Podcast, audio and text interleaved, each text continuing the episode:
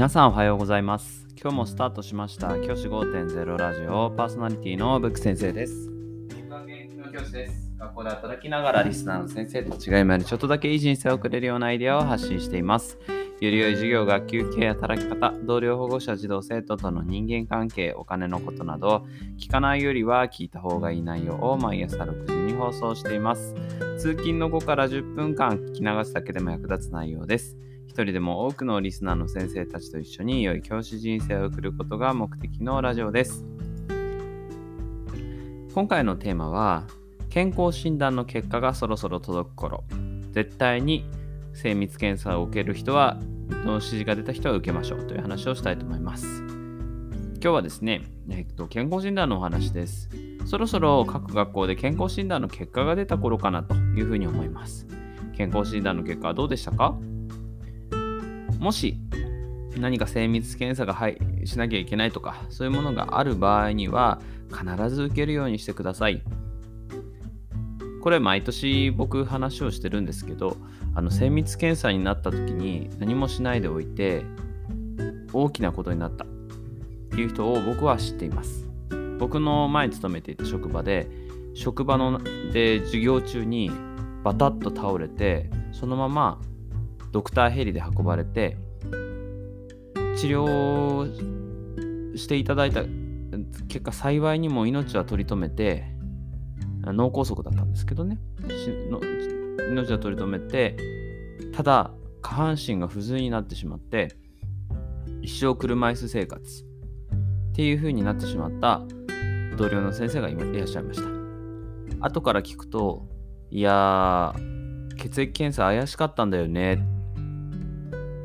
っていう風におっしゃっていて血液検査で毎回精密検査になっていたからその時に言っとけばよかったなって病院に行っとけばよかったなって後悔されていました。この後悔って本当に人生を棒に振るような後悔だと僕は思うんですよね。一生ものの後悔ってやつだと思うんですよ。そういったことをしてしまうのがこの健康診断でわかる恐ろしさだと思うんですよ。で、健康診断やってすぐはやっぱめんどくさいなって病院行くの嫌だなって思うわけですよね。ただ、一生っていうスパンで考えた時に、それってその判断って実はもったいないことだと思います。精密検査、要精密検査ってなるってことは相当あの数値的に良くないと思うんですよ。なので、必ず行くようにしてください。学校の先生のとしての人生もありますけど、誰か大切な人のための人生でもあると思うんですよね。その大切な人を悲しませないためにも、ぜひ健康でいてほしい。そういうふうに思います。で精密検査に行って、例えば薬を服用するってなったらで、その服用していけば治っていくわ、改善されていくわけですから、そういった形で自分の体調を整えていくっていうことをすごく大事になってくると思います。先生方の中でもし何かこの精密検査とか出た人は必ず病院に行ってください。僕が前勤めてた同僚の先生も、あの健康診断ってやっぱり毎年やるだけじゃなかったんだな、やって終わりじゃなかったんだなって、この立場になって気づくよっていうふうにおっしゃってました。教員としての人生、これが続けたいなと、長く続けたいな、